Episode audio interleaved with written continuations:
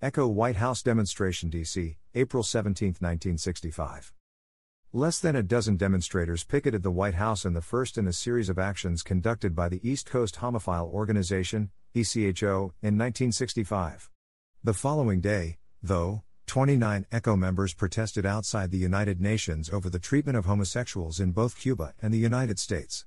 Other ECHO demonstrations that spring took place in front of the Pentagon and the State Department. On May 21, Armed Forces Day, 35 people walked a second picket line at the White House, protesting the exclusion of homosexuals from the military, the dishonorable discharges given to those who were discovered, and the continuing refusal by the Departments of Defense, Army, Navy, and Air Force to meet with spokesmen for the homosexual community to engage constructive discussion of the policies and procedures at issue.